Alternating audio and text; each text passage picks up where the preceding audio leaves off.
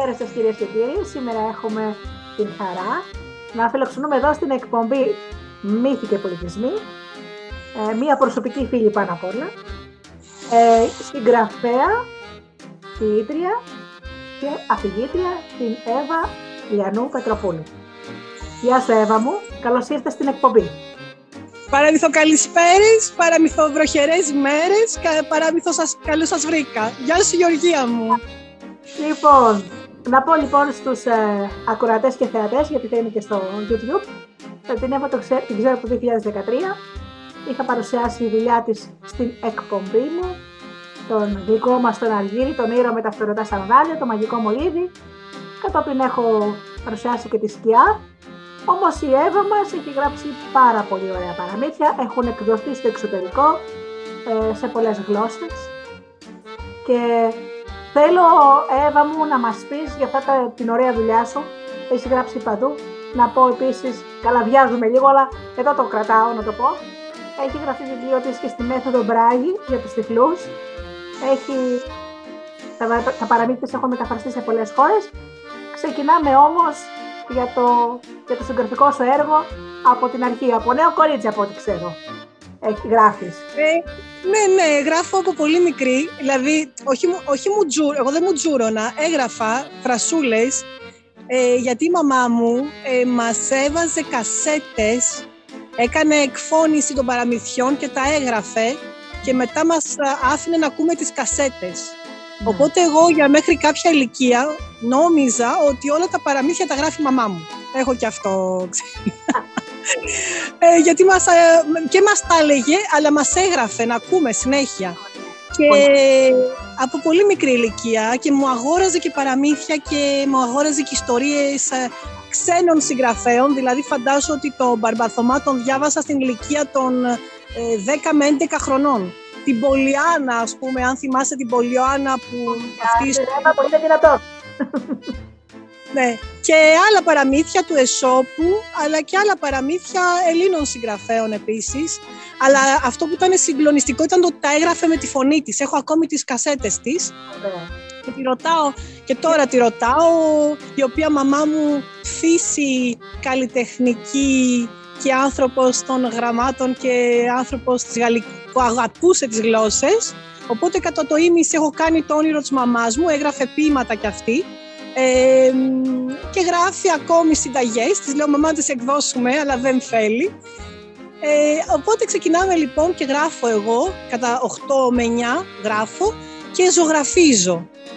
Αλλά όπως τα παιδιά ξέρεις, αν τους πεις κάτι άσχημο στα παιδιά, γι' αυτό πρέπει να προσέχουμε πώς θα μιλήσουμε στο παιδί, όταν ήρθαν κάποιοι στο σπίτι συγγενείς και κάτι είπανε για τη ζωγραφική μου, ε, δεν ξαναζωγράφησα. Αλλά συνέχισα να γράφω. Στο δημοτικό λοιπόν έχω ένα καταπληκτικό δάσκαλο. Τον είχα και στα τρία τελευταία χρόνια και της είπε της μαμάς μου τότε, να είναι καλά αυτός ο άνθρωπος, ε, δεν πειράζει λέει που το παιδί δεν είναι καλή στα μαθηματικά ή στη φυσική γενικώς ξέρεις αυτά. Ε, της λέει γράφει καταπληκτικές εκθέσεις και έχει τρομερή φαντασία, οπότε ε, εάν σας πει κάποια στιγμή ότι θέλει να γίνει συγγραφέας, μην την, μην την εμποδίσετε, να είναι καλά αυτός ο άνθρωπος. Και άλλη μία ήταν μετά στην, ε, ε, στη Δέσμη, στην τρίτη, στην τρίτη ηλικίου στη Δέσμη, που της έλεγε ότι σίγουρα θα πάρει καλούς βαθμούς στις εκθέσεις και στα λατινικά. Δηλαδή είναι φοβερή. Αυτοί λοιπόν οι άνθρωποι, οι δύο, και μία ε, οδηγός, η οδηγός, γιατί εγώ ήμουνα και, και στον οδηγισμό, ήμουνα στον προσκοπισμό, ήμουνα Λουκόπουλο, ήμουνα, τα έχω περάσει και όλα αυτά. Ε, φεύγαμε για να δασώσει στα νησιά μικρή, πήγαινα, έκανα πολλά πράγματα. Και αυτή η πρόεδρος της είπε της μαμάς μου, ε, είναι φοβερή. Και ναι. λέει και ιστορίες όταν μαζευόμασταν όλοι μαζί. Και αυτό το μαζεύουμε όλοι μαζί, συγκεντρωνόμαστε, λέμε ανακάλυψα ότι το κάνανε και οι αρχαίοι μον πρόγονοι, οι αρχαίοι Έλληνες. Δηλαδή όλοι με λίγο πολύ παραμυθεύαμε, παραμυθούμε, παραμυθολογούμε και παραμυθοτραγουδάμε, γιατί το ρήμα παραμυθαίο, παραμυθός, σημειριμένο σημαίνει παρηγορό. Οπότε οι πρόγονοι το λέγανε κάθε φορά που σκοτωνόταν ένας ήρωας στην, στη μάχη. Μαζευόντουσαν λοιπόν εκεί μετά την καύση και μιλάγανε για τα κατορθώματά του. Και ακόμη κάτι για το οποίο πολλοί μπορεί να φέρουν αντιρρήσεις, ο μεγαλύτερος παραμυθάς για μένα είναι ο Όμηρος, ο οποίος αυτή τη στιγμή ε, τον θέλουν, τον διεκδικούν 7 πόλεις, 7 χώρες, γιατί ο Όμηρος ήταν ένας άνθρωπος που δεν έβλεπε, γι' αυτό λέγεται Όμηρος μη ορό, αλλά ε, διηγούταν καταπληκτικές ιστορίες. Για μένα λοιπόν είναι, θα έλεγα, ο πρώτος αφηγητής που υπήρξε και ο πρώτος που έκανε ε, αυτή την υπέροχη, αυτή την υπέροχη λειτουργία, μέθοδο, ε, ε, ταλέντο, την έκανε γνωστή ανά τον κόσμο μέχρι και τώρα με την, ε, πέρα με την Ομήρου Ηλιάδα, την Ομήρου Οδύση και την Ηλιάδα. Την οποία αν τα διαβάσουμε, δηλαδή αν κάτσουμε και τη διαβάσουμε, ε, θα, θα ανακαλύψουμε τον υπέροχο κόσμο ενός ε, ανθρώπου, ενός αφηγητή με τα μάτια της ψυχής και της καρδιάς, γιατί αυτό είναι άλλωστε ένα παραμύθι. Να λέμε... Να πω ότι, Εύα μου σίγουρα το ξέρεις αυτό, αλλά το λέω να το ακούνε και οι καλεσμένοι μας. Ε, ανά τον κόσμο υπάρχουν παραμύθια για το πώς ξεκίνησαν τα παραμύθια. Ναι. Ε, πώς ξεκίνησε δηλαδή ο άνθρωπος να αφηγείται; Φυσικά ο Όμερος εννοείται. Ένα από τα αγαπημένα μου είναι των Ινδιάνων. Που είναι. λένε ότι κάποτε ήταν ένα αγόρι και πήγαινε για κυνήγι και ξαφνικά βρήκε μία πέτρα που να λέει παραμύθια. Και πήγαινε κάθε μέρα στο δάσος γιατί να κυνηγάει όπως τα αγόρια της φύση. Ε, καθόταν εκεί και άκουγε ιστορίες. Λοιπόν, θέλω να πω δηλαδή ότι ο αφηγητής, ε, που λένε ότι είναι και ο πρόδρομος του ηθοποιού, είναι ένα επάγγελμα που για μένα είναι επάγγελμα, που η δουλειά του είναι να εμψυχώνει τους ανθρώπους, να τους ενθαρρύνει, να τους παρακινεί, να τους δείχνει ποια είναι η, πλευρά, η καλή πλευρά του ανθρώπου, η καλή πλευρά της ζωής και φυσικά να τους λέει ότι ξέρεις κάτι, αυτή τη στιγμή μπορείς να ζεις έναν εφιάλτη, αλλά κάπου υπάρχει κάτι άλλο, ένα όνειρο το οποίο μπορείς να το ζήσεις. Και γι' αυτό οι άνθρωποι τα αγαπάνε τα παραμύθια. Και μάλιστα έβα μου να πω ότι μου κάνει πάρα πολύ εντύπωση και μεγάλη χαρά ότι τις, εκο... τις, εκπομπές μου τις ακούνε ενήλικες. Ναι, δεν μου κάνει, εμένα δεν μου κάνει εντύπωση. Και θα σου πω γιατί. Ε, πάντα λέω, εγώ ξεκίνησα να... Ε, ε, το πρώτο μου βιβλίο εκδόθηκε στη Γαλλία το 2006 από τις εκδόσεις Μαλτές στην Άντι. Ε, είναι ένα συμβολικό, ένα γεγονός για μένα που με καθόρισε και στο μυαλό μου δηλαδή και στην προσωπικότητά μου και στο τι θα κάνω στο μέλλον εκείνη την εποχή, όταν όντας ε, ήμουνα περίπου 2006 είχα πάει το 1994 ήμουνα στη Γαλλία, από το 1994 μέχρι το 1998 έγραφα τη Ζεραλντίν. Ε, το 2006 γνωρίζω αυτόν τον άνθρωπο τυχαία σε μια έκθεση βιβλίου στο Παρίσι ζητούσε, ζητούσε χειρόγραφα, οπότε το έστειλα σαν παιδί και εγώ με πολλά όνειρα ε, γεμάτη στο κεφάλι μου το νεραϊδένιο, το παραμυθένιο.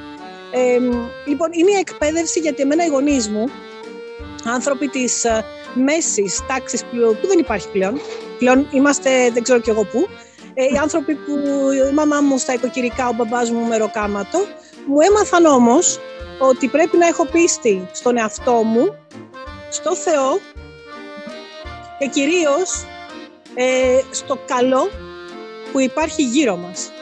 Στην καλοσύνη, στη γενεοδορία, στο νιάξιμο, στην ομορφιά, όχι την ομορφιά ενός μοντέλου, αλλά στο κάλος, όπως λέγανε οι αρχαίοι Έλληνες, το κάλος το οποίο προέρχεται από την ψυχή, από την καρδιά και από την, ε, από την καλή μεριά, δηλαδή ξυπνάς το πρωί και λες: Ωραία, βρέχει, βρέχει.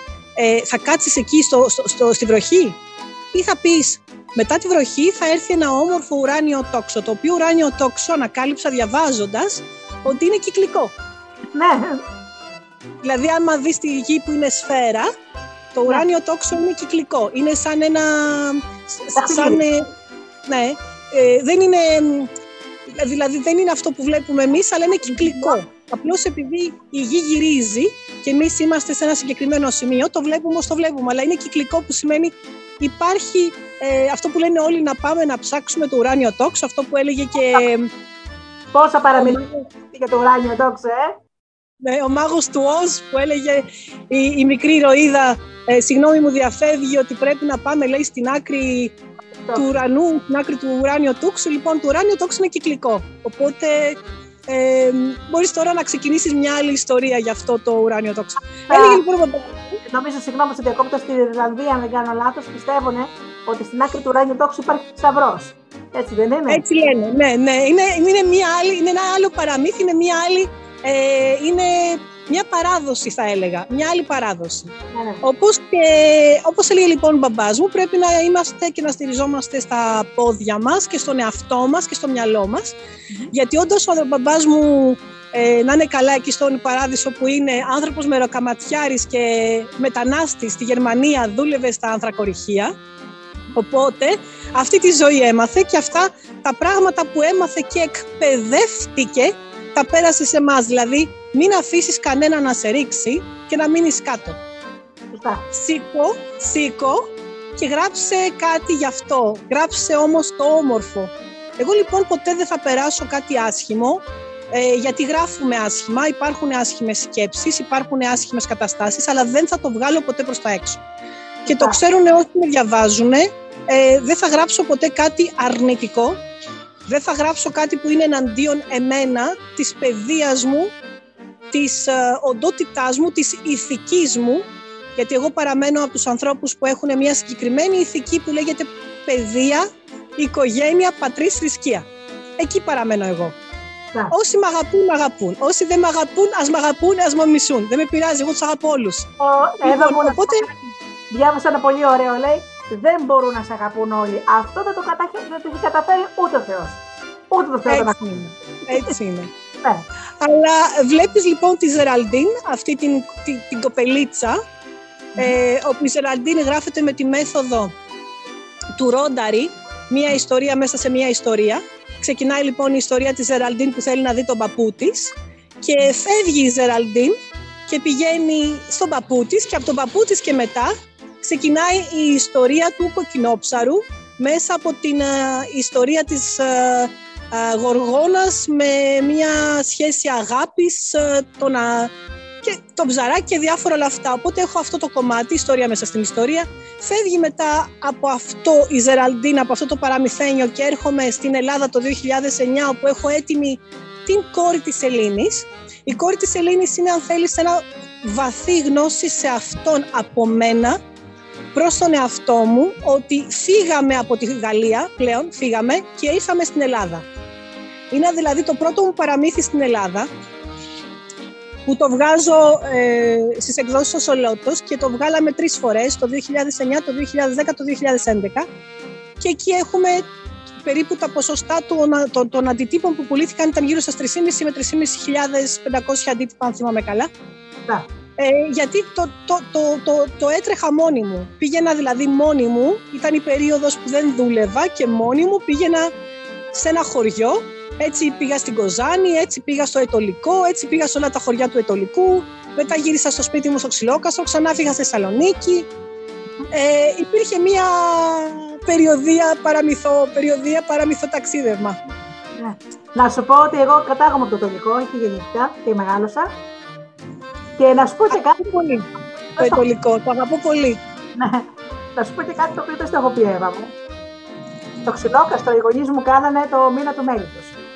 Σοβαρά μιλά.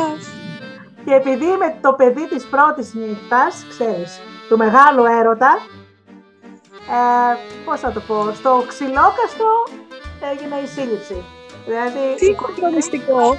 23 Μαΐου παντρευτήκαν οι γονείς μου, πήγανε στο ξυλόκαστρο, εγώ γεννήθηκα 24 Φεβρουαρίου.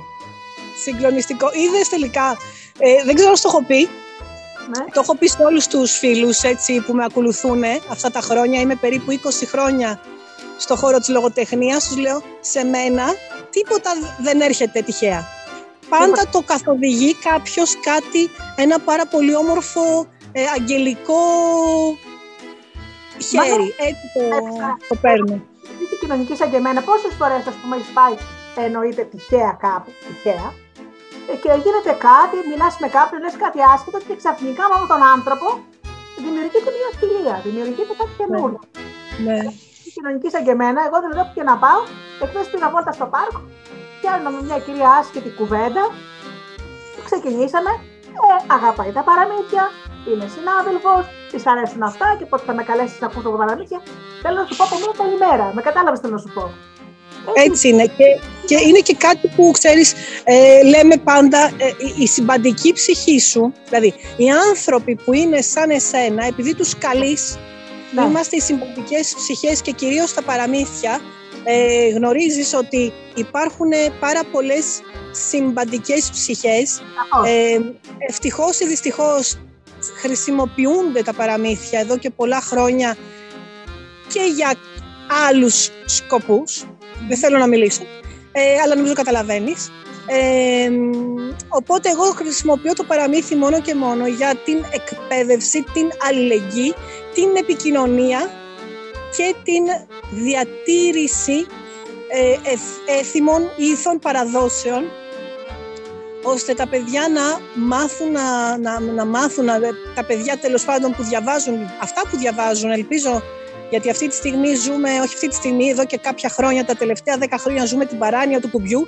Εγώ της το λέω, την, την, την παράνοια του κουμπιού, την παράνοια του παιχνιδιού, την παράνοια του παιχνιδιού που δεν έχει αποθήκευση. Δηλαδή είναι ένα παιδί 9 χρονών σε μια εικόνα, σε, ένα, σε, σε μια οθόνη και μπορεί να δει 2, 3, 4 εκατομμύρια φόνους, αίματα παντού να πετάγονται και δεν έχει ε, την, ε, δεν έχει το δικαίωμα να κάνει αποθήκευση στη συγκεκριμένη παρτίδα που ζει και μένει και κάνει με τους φίλους του γιατί αν, το, αν, αν φύγει δηλαδή εκείνη τη στιγμή θα χάσει όλο το παιχνίδι. Οπότε έχουμε δυστυχώς αυτή τη στιγμή ε, ανά τον κόσμο παιδιά άνω των 6-7 χρονών εγκληματίες παιδιά ε, δύσκολα, δύστροπα στο χαρακτήρα τους, παιδιά εγ, εγκλημένα, κλεισμένα σε φυλακές, με παιδοψυχολόγους, ε, οι οποίοι είναι δύσκολο να καταλαβαίνεις συμβαίνει και στην Ελλάδα έχουμε περίπου νομίζω 250 παιδιά στα νοσοκομεία τα οποία προσπαθούν να τα αποστραγγίσουν, να τα θεραπεύσουν επειδή είναι αυτό που λέμε σκλάβοι του κουμπιού. Εγώ τους λέω σκλάβοι του κουμπιού. Αυτό το, έχω, το άκουσα δυστυχώς, Εύα μου, ότι νομίζω, αν δεν κάνω λάθος, στο παιδό υπάρχει τμήμα απεξάρτησης από το ίντερνετ. Ναι. Ε, ε, συγκεκριμένο όμως το ίντερνετ, έτσι, είναι τα παιχνίδια. Ναι. Και ναι. όταν είπα γιατί, μου εξηγήσανε, γιατί εγώ δεν έχω οικογένεια, δεν έχω παιδιά, αλλά έχω φίλους γνωστούς και μιλάω, μου εξηγήσανε ότι τα συγκεκριμένα παιχνίδια στρατηγικής στρατηγικής όπου πάντα πρέπει να πάρεις, να, να βρεις, να κάνεις, να σκοτώσεις, να, να κάνεις το κακό, δεν έχουν αποθήκευση, δεν έχουν το save. Και γι' αυτό βλέπεις ότι παίζουν 12 ώρα, 24 ώρα, 48 ώρα, δεν τρώνε. Ε, υπάρχουν παιδιά που δεν τρώνε, υπάρχουν παιδιά που έχουν πάθει ασυτεία, υπάρχουν ε, παιδιά που δεν, δεν πίνουν νερό, υπάρχουν παιδιά που κάθονται στην οθόνη για τις ώρες Μιλάμε για ένα, ένα, είναι σοβαρό το θέμα αυτό. Και ερχόμαστε λοιπόν εμείς τώρα στην αντιπέρα όχθη και προσπαθούμε να διδάξουμε στα παιδιά να διαβάζουν και όλα είναι εκπαίδευση. Εκπαίδευση γιατί εάν στο σχολείο το παιδί στο σχολείο δεν μάθει να αγαπάει το σχολικό βιβλίο ή τη δασκάλα ή εν γέννη το σχολείο γενικότερα δεν πρόκειται να, να, να αγαπήσει τίποτα δεν πρόκειται να αγαπήσει το βιβλίο. Εγώ δεν είχα ποτέ εξωσχολικά σχολικά. Εμένα μου δίνανε βιβλία, μου λέγανε διάβασέ μας, κάνε μας μια περίληψη. Δεν μου είπανε ποτέ αυτό είναι σχολικό και αυτό είναι εξωσχολικό, γιατί όταν βάζεις μια κατηγορία στα παιδιά, όταν τους βάζεις μια κατηγορία και τους δίνεις μια δυνατότητα να επιλέξουν, είναι φυσικό να επιλέξουν αυτά ή αυτό το οποίο δεν θα τους αγχώσει και δεν θα τους πιέσει. Οπότε ερχόμαστε στην αντιπέρα όχθη που γίνονται, δεν μ' αρέσει το σχολείο, γίνονται εχθρικά, ε, δεν μ' αρέσει η δασκάλα ή πρέπει να βρει τη συγκεκριμένη δασκάλα που να το καταλαβαίνει γιατί τα παιδιά πλέον λέμε δεν καταλαβαίνουν. Ε, εγώ πιστεύω ότι όλα τα παιδιά καταλαβαίνουν. Τα παιδιά για μένα είναι μικροί αγγέλοι. Τα παιδιά έρχονται σε ευλογημένους ανθρώπους, ανθρώπους που έχουν παιδιά τους θεωρώ ευλογημένους γιατί ο Θεός τους φέρνει ένα παιδί, έναν Θεό, μικρό Θεό αν θέλεις, έναν άγγελο για να τους μάθει την ζωή η οποία θα έρθει, γιατί τα παιδιά είναι του, του φωτός και του μέλλοντος, γνωρίζουνε. Απλά πρέπει να τα ακούμε. και πρέπει να τα εκπαιδεύουμε ως προς τα όρια. Τα όρια, το κακό, το καλό, την ηθική και το ανήθικο. Εκεί πρέπει λίγο να εστιάζουμε την προσοχή μας. Όλα τα άλλα, τα παιδιά τα ξέρουν, έρχονται έντοιμα με έτοιμο, ένα έτοιμο κωδικό, τον οποίο δυστυχώς ε, το, τους τον διαλύουμε σιγά σιγά. Τους τον παίρνουμε, τους τον αφαιρούμε. Το λέω και στους γονείς, δηλαδή, αν νομίζετε ότι τα παιδιά είναι ένα άγραφο χαρτί, το οποίο εσείς μπορείτε να γράψετε ό,τι θέλετε, είστε βαθιά ανοιχτωμένοι.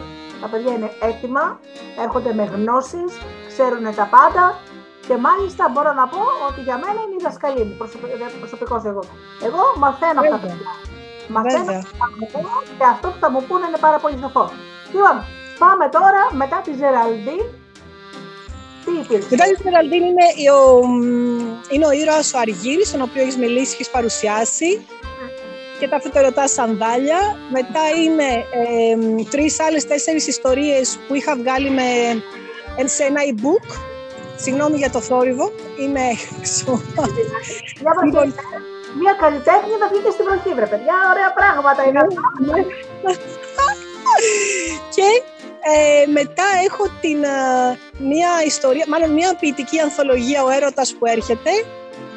Μετά την ποιητική ανθολογία υπάρχει ακόμη ε, υπάρχουν ανθολογίες αρκετές, έστελνα αρκετές ανθολογίες, αρκετές ιστορίες και φτάνουμε στην, ε, τη στιγμή ε, του Λευκάδιου. Ναι, υπάρχει ο Λευκάδιος με, το, με, με τις εκδόσεις βιβλιοαναζητήσεις, ε, παραμυθοταξιδεύοντας με, τον, ε, με τις ιστορίες του Λευκάδιου.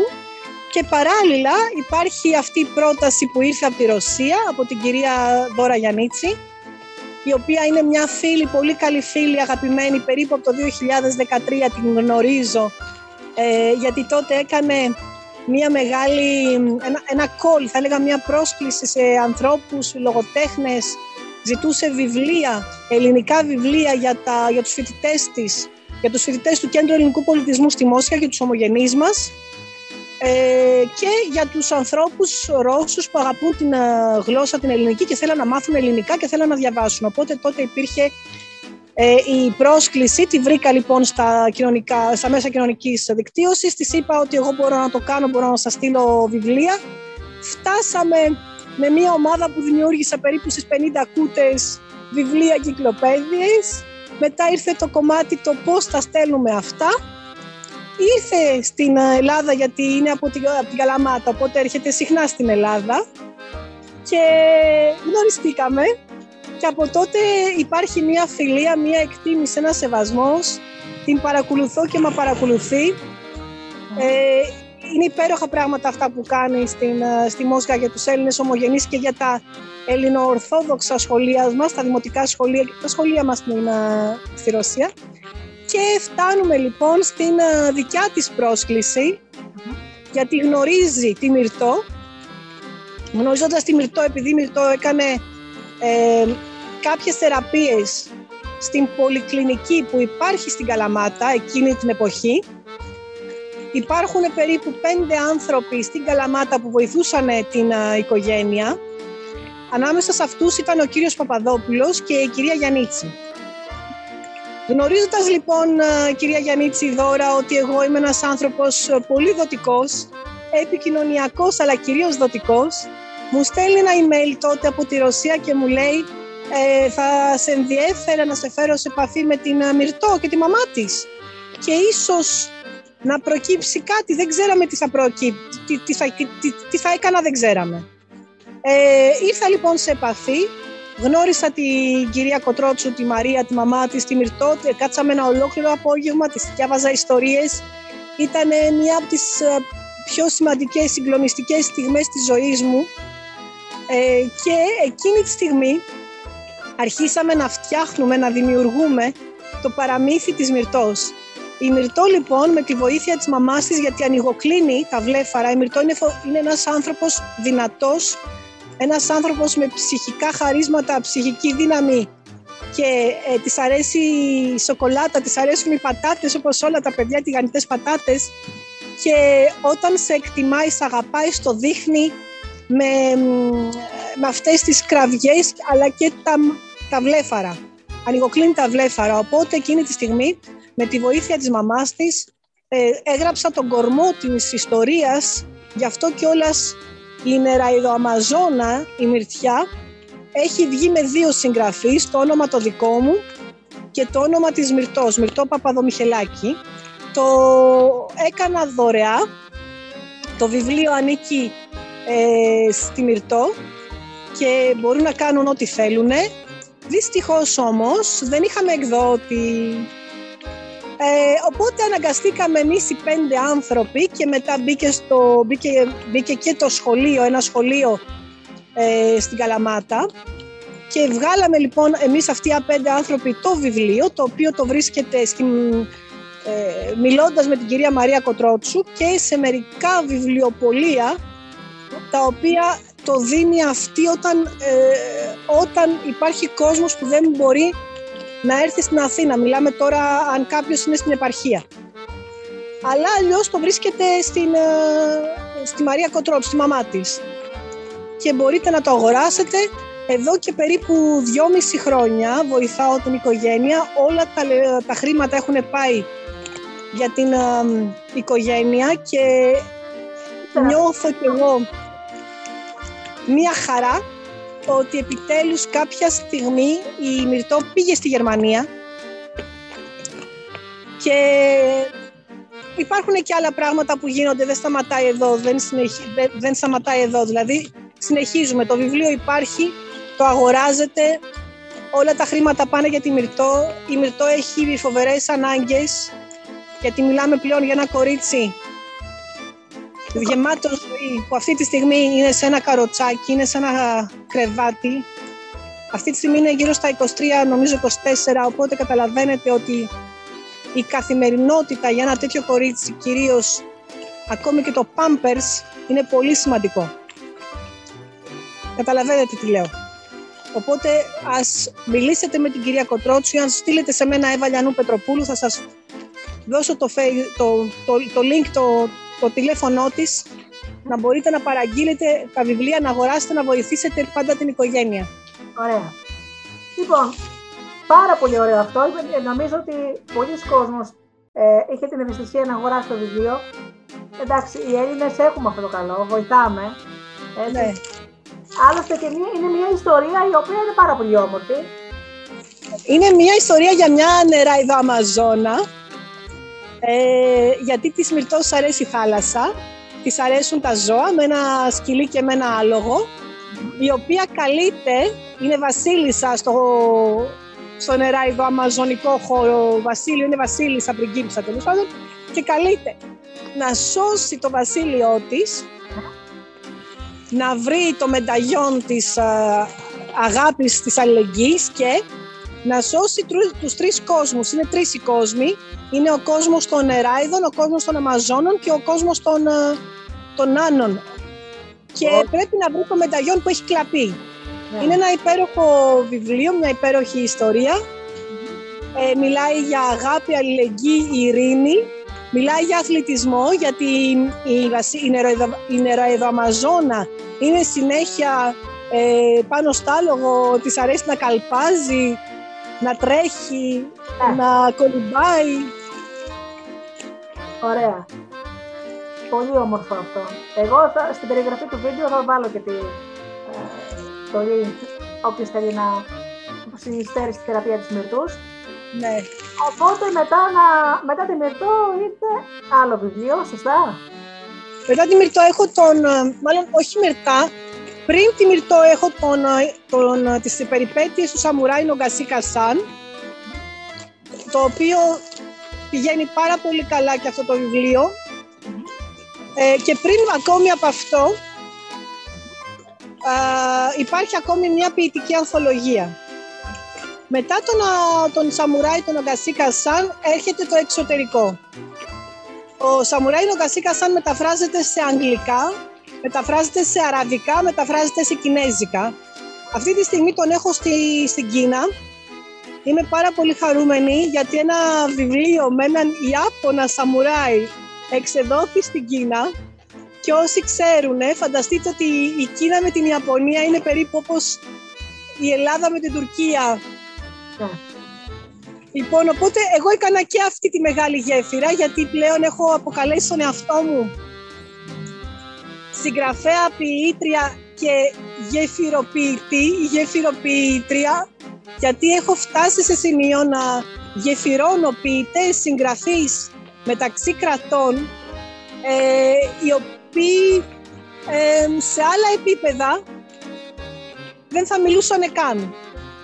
Κατάφερα μέσω της ποίησης, μέσω του έργου μου όσον αφορά την αλληλεγγύη, την αγάπη, τη συγχώρεση και κυρίως τα χρόνια του κορονοϊού που, που όλοι οι άνθρωποι ήταν μπερδεμένοι, χαμένοι, αποπροσανατολισμένοι, κατάφερα να κάνω ένα μεγάλο δίκτυο με ποιητές, αφηγητές, ακαδημαϊκούς, προέδρους μεγάλων οργανισμών. Από, την, από τον Μπαγκλαντές, το Μεξικό, την Κίνα, την Ινδία, την ε, Ιαπωνία, την Ταϊβάν, Ρουμανία, Βουλγαρία, Σερβία, Αμερική, Ρωσία και αυτοί οι άνθρωποι αυτά τα χρόνια λοιπόν που λένε του κορονοϊού, οι άλλοι το λένε εγκλισμό, εγώ το λέω τα, με, τα, τα, τα ομορφότερα χρόνια, τα πιο δημιουργικά χρόνια που έχω ζήσει, γιατί έχουμε φτιάξει τόσες μεγάλες, είναι τόσο μεγάλη η επικοινωνία, η αλληλεγγύη, η αγάπη, ο σεβασμός, ώστε συνεχίζεται και μέχρι αυτή τη στιγμή. Κάνουμε ανθολογίες, κάνουμε φεστιβάλ. Αυτή τη στιγμή υπάρχει το φεστιβάλ του Μαρτίου του 2023, λέγεται Paper Fiber Festival στο Μεξικό. Όποιος Έλληνας θέλει, ποιητής, ε, αφηγητής, αλλά με πολύ λίγες, ε, με δύο, δύο λεπτά, δύο λεπτά, τρία λεπτά, να στείλει μια ιστορία ακόμη και στα ελληνικά, να πει το όνομά του, να ακουστεί, αυτά όλα φτάνουν σε μια δορυφορική τηλεόραση και την παρακολουθούν και το φεστιβάλ το παρακολουθούν, κάθε Μάρτιο τα τελευταία τρία χρόνια γύρω στα 54 εκατομμύρια άνθρωποι. Και όλο αυτό έχει να κάνει με ειρήνη, ειρήνη, πολιτισμό, ε, αγάπη, μοίρασμα, Ωραία. ανθρωπιά, ανθρωπιά κυρίως. Και να ακουστούμε, όλοι να ακουστούμε ως ε, καρδιές, ψυχές ελεύθερες, κάνοντας τα δικά μας όνειρα, λέγοντας τις δικές μας αλήθειες, τις δικές μας εμπειρίες. Πολύ ωραία. Ναι. Πάρα πολύ ωραία. Γίνεται δηλαδή από ό,τι κατάλαβα και το είδα κι εγώ. Άλλωστε, να σου πω, έστειλα κι εγώ μια μικρή ιστορία στο φεστιβάλ του Μεξικό. Ε, λοιπόν, άρα για δηλαδή οι Έλληνες, όπως και άλλοι, έχουμε αντελφωθεί κάτω από μια ομπρέλα να πούμε την ιστορία μας, έτσι. Και να ακουστούμε. Ναι. Κάτω από μια ομπρέλα. Να τη γράψουμε αυτή την ιστορία, Γεωργία. Αμέ. πολύ ωραία.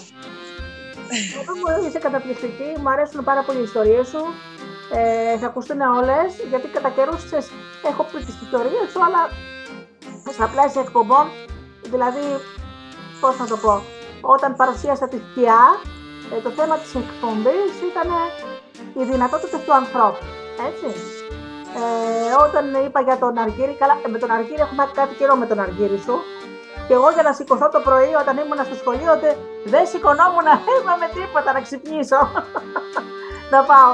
Λοιπόν, στον Αργύρι σου ε, είχα θέμα ε, το πώς μπορεί ένα παιδί να ταξιδέψει, να δημιουργήσει ένα δικό του κόσμο και να ταξιδέψει μέσα αυτόν και να γίνει ο υπερήρωας που γυρεύεται.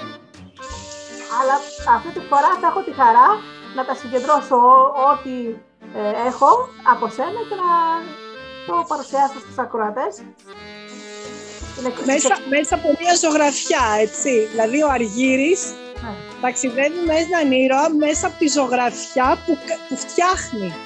Ναι. Είναι ένα μια πολύ όμορφη ιστορία, τον οποίο τον έχω ξαναβγάλει λοιπόν τον Αργύρι, επειδή εμένα όταν κάτι μου αρέσει και έχει μεγάλη επιτυχία γιατί αγοράστηκε, αγαπήθηκε, το έχω ξαναβγάλει με τον, με τον εκδοτικό οίκο Published Prodigy, τα πιο πολλά βιβλία μου στα ελληνικά. Είναι e-books και τα βγάζω με το Prodigy Published στην Αμερική. Είναι όλα e-book, οπότε μπορείτε να βρείτε τον Αργύρι στο, στο Μαγικό Μολύβι, έτσι λέγεται η, ιστορία, το βιβλίο το Μαγικό Μολύβι. Ωραία. Και τον έχω εκεί.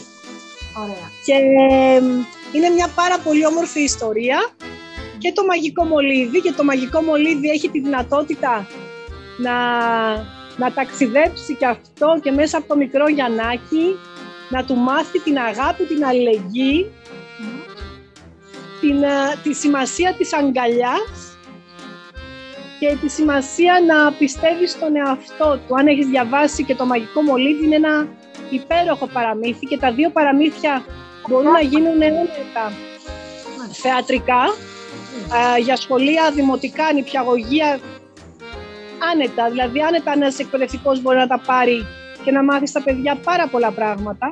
Επίσης με έχουν βοηθήσει πάρα πολλοί άνθρωποι του θαύματος. Ευχαριστώ τον κύριο Κώστα Παντελίδη, οι οποίοι όταν τους γνώρισα ακόμη ένα θαύμα πήραν τα, τα, τα παραμύθια μου, τις ιστορίες μου και τις uh, αφηγηθήκανε και τις έχουν ανεβάσει στο YouTube. Οπότε και εκεί ε, μπορείς να δεις το βασιλικό και το τριαντάφυλλο. Και θα το πω. Με επιτυχία, μπορείς να τα ακούσεις και έχουμε και εκεί μια ιστορία πάλι για την αλληλεγγύη, την ανθρωπιά, το μοίρασμα και αυτό παρουσιάζεται μέσα από δύο όμορφα λουλούδια. Ε, έχω, την, έχω τα παραμύθια του ραδιοφώνου. Ευχαριστώ τον κύριο Θανάση Πάνου, ο οποίος μου είχε δώσει κάποια εποχή και μένα μία, ε, μια εκπομπή web, ράδιο και έκανα μαζί του τις παραμυθοϊστορίες, τα παραμυθοταξιδεύματα της Εύας και από εκεί βγάλαμε πάρα πολλές ιστορίες τις οποίες ε, μου τις έκανε σε ένα πάρα πολύ όμορφο βιβλίο τα, παραμυ... τα παραμύθια του ραδιοφώνου και αυτό είναι e-book. Μπορείτε να το κατεβάσετε ελεύθερα. Ε, το βρίσκεται στην ανοιχτή βιβλιοθήκη όπως και τη ΣΑΙΤΑ. Μετά υπάρχει στο εξωτερικό από τις εκδόσεις στην Ινδία. Α, συγγνώμη μου διαφεύγει το όνομα, είναι λίγο δύσκολο, αλλά θα το ξανά, θα το βρω.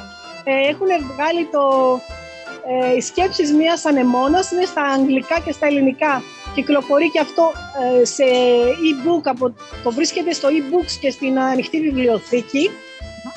Υπάρχουν ανθολογίες στο εξωτερικό, υπάρχουν ανθολογίες στο εσωτερικό στην Ελλάδα με τις ε, πνοές τέχνης και γνώσης. Ε, έχω, έχω στείλει πάρα πολλές ιστορίες, πάρα πολλά ποίηματα. Το τελευταίο λοιπόν, μάλλον τα τελευταία βιβλία για αυτή τη χρονιά, μάλλον πέρυσι θα έλεγα, αλλά δεν ξέρω ποτέ πότε θα είναι το τελευταίο. Ε, υπάρχει ο, η ιστορία του Αγίου Βλασίου. Είναι η ιστορία του ενός μεγάλου γιατρού, ενός μεγάλου Αγίου και την αφιέρωσα στο μοναστήρι Τρικάλων στα, στην Κορινθία γιατί εκεί γίνονται συγκλονιστικά θαύματα, εκεί είναι ο Άγιος μας, ο Άγιος Βλάσης και το βιβλίο έχει γίνει και αυτό δωρεά, όπως έχει γίνει μυρτό, έχει γίνει και αυτό δωρεά, υπάρχει στο μοναστήρι. Όποιος θέλει μπορεί να το αγοράζει γιατί βοηθάω έτσι ναι. Τους ανθρώπους, τις μοναχές αλλά και τα παιδιά, τα ορφανοτροφία που ίδιες βοηθάνε. Πολύ ωραία. Και υπάρχει και το τελε... Μάλλον υπάρχει ακόμη ένα που λέγεται «Η πύλη της αγάπης, εκδόσεις Αττικός, ποιήση» και το οποίο μπορείτε να το βρείτε από εμένα ή από τα βιβλιοπολία εκδόσεις Αττικός. Ωραία. Το οποίο και αυτό έχει να κάνει με ποίηση. Ποίηση για μένα είναι πολύ ιδιαίτερη. Γι' αυτό και τα ποίηματά μου τα λέω σκεπτομορφές. Είναι ιδιαίτερη ποίηση για μένα γιατί ε, είναι πολύ προσωπικό κομμάτι. Γράφω γιατί πιστεύω ότι η ποίηση είναι ο τρόπος που οι άγγελοι και ο Θεός μιλάνε μεταξύ τους και εμείς μιλάμε στους αγγέλους και αυτοί πάνε το μήνυμα στους ανθρώπους που έχουμε χάσει. Οπότε είναι μια επικοινωνία για μένα με τον μπαμπά μου. Ωραία. Πολύ ωραία. Εύα μου, είναι καταπληκτικά όλα αυτά. Ε, θα γράψω και τα στοιχεία σου στην περιγραφή του βίντεο. Αν κάποιος θέλει να ρωτήσει κάτι, να προμηθευτεί κάτι, γιατί όχι, να σου πει πώς μπορεί να λάβει μέρος και αυτός σε κάποιο φεστιβάλ στο εξωτερικό. Έτσι, είσαι ανοιχτός άνθρωπος, το λέω σε όλους βοηθάς όλο τον κόσμο ε, και θα ήθελα πριν ε, κλείσουμε αυτή την ωραία συνέντευξη, γιατί θα συνοδεύσει την, τα παραμύθια στη συνέντευξη, θέλω να μας πεις μια φράση ε, από σένα, μια φράση καρδιάς, την οποία, την οποία οι άνθρωποι που θα σε ακούσουν σήμερα να την πάρουν μαζί τους. Μια φράση από σένα, από την Εύα. η φράση που λέω εδώ και πολλά χρόνια πλέον, τρία-τέσσερα χρόνια, είναι η ποίηση ενώνει τους ανθρώπους και η έμπνευση δεν έχει σύνορα. Δεν έχει σύνορα η έμπνευση. Το άλλο που θέλω είναι ότι θα ήθελα να κάνω ε, δύο βιβλία δώρο. Ε, θα ήθελα να κάνω για τους αναγνώστες σου, τους ε, ακροατές σου, δύο βιβλία δώρο. Εσύ θα μου πεις, το ένα θα είναι ε, η, η πύλη της αγάπης. Ωραία. Και το άλλο θα είναι ο του Αγίου Βλασίου. Το Αγίου Βλασίου είναι μια ιστορία για παιδιά. Δηλαδή θα ανακαλύψουν τα θαύματα του Αγίου και γενικώς ό,τι πέρασε μέχρι να έρθει το τέλος. Ε, εάν κάποιο παιδί, γιατί βλέπω ότι και τα παιδιά γράφουν ποίηση, τους αρέσουν τα ποίηματα, μπορεί να διαβάσει και την πύλη της αγάπης. Είναι ποίηματα ε, αγάπης και λίγο αυτογνωσίας θα έλεγα, αλλά διαβάζονται, είναι βατά, διαβάζονται εύκολα γιατί χρησιμοποιώ την ελληνική δημοτική απλή γλώσσα. Δεν παίζω με τη γλώσσα, δεν κρύβω μηνύματα, δεν θα ψάχνεις να βρεις τι υποποιητής. Είναι πολύ απλή, πιστεύω στην απλότητα, πιστεύω στην ομορφιά της απλής της δημοτικής μας γλώσσας. Ναι, μεν γράφω στα αγγλικά, λυπάμαι γιατί το 80% που παρακολουθεί είναι από εξωτερικό, ε, οπότε έχω άμεση, άμεση επικοινωνία μαζί τους, αλλά κάτι σημαντικό όπως αυτό που έγινε πριν δύο εβδομάδες όπου ήμουνα η μοναδική Ελληνίδα στους 30 ποιητές, στους 30, ανάμεσα στους 30 συγγραφείς στην Κίνα, η μοναδική Ελληνίδα που βραβεύτηκα στην Κίνα σε μια εκδήλωση, σε μια γιορτή, όπου την παρακολούθησαν 11 εκατομμύρια Κινέζοι, αυτό ναι, το έχω γράψει στα ελληνικά, το έχουν δει στα μέσα κοινωνικής δικτύωσης. Είμαι περήφανη και είμαι περήφανη που είμαι Ελληνίδα και αυτό το, το επικοινωνώ στο εξωτερικό. Πολύ ωραία, Εύα μου. Εύα μου, Εύα μου, θέλω να σε ευχαριστήσω πάρα πολύ για αυτή την ωραία συνέντευξη και για τα βιβλία και για όλα. Ε... Ευχαριστώ εγώ για το βήμα. Ευχαριστώ για την αγάπη. Συνέχισε να αφηγείσαι, να παραμυθεύεις, να παραμυθοταξιδεύεις στη ζωή σου. Ε, Γεωργία Αγγελή, είσαι ένας άνθρωπος φωτεινός, αγαπώ πολύ. Ευχαριστώ πάρα πολύ τους μύθους και πολιτισμού που με φωνάξατε, με, με έχετε εδώ μαζί σας, με καλέσατε, με προσκαλέσατε, με κεράσατε αγάπη μέσα σε αυτή τη βροχερή ημέρα. Ναι, σωστά. Λοιπόν, θα σύντομα θα περιμένουμε τα παραμύθια σου, ξέρεις, η εκπομπή τα περιμένει πώς και πώς. Λοιπόν, και τα ποίηματα, σαφώς. Λοιπόν, εύχομαι να σε ευχαριστήσω. Ευχαριστώ ε, πολύ. Και συντόμως... Καληνύχτες σε όλους. Να γελάτε και να γράφετε. Είναι θεραπεία το γράψιμο. Να γράφετε. Ευχαριστώ πολύ. Γεια σου. Ευχαριστώ, Γιώργια μου. Γεια.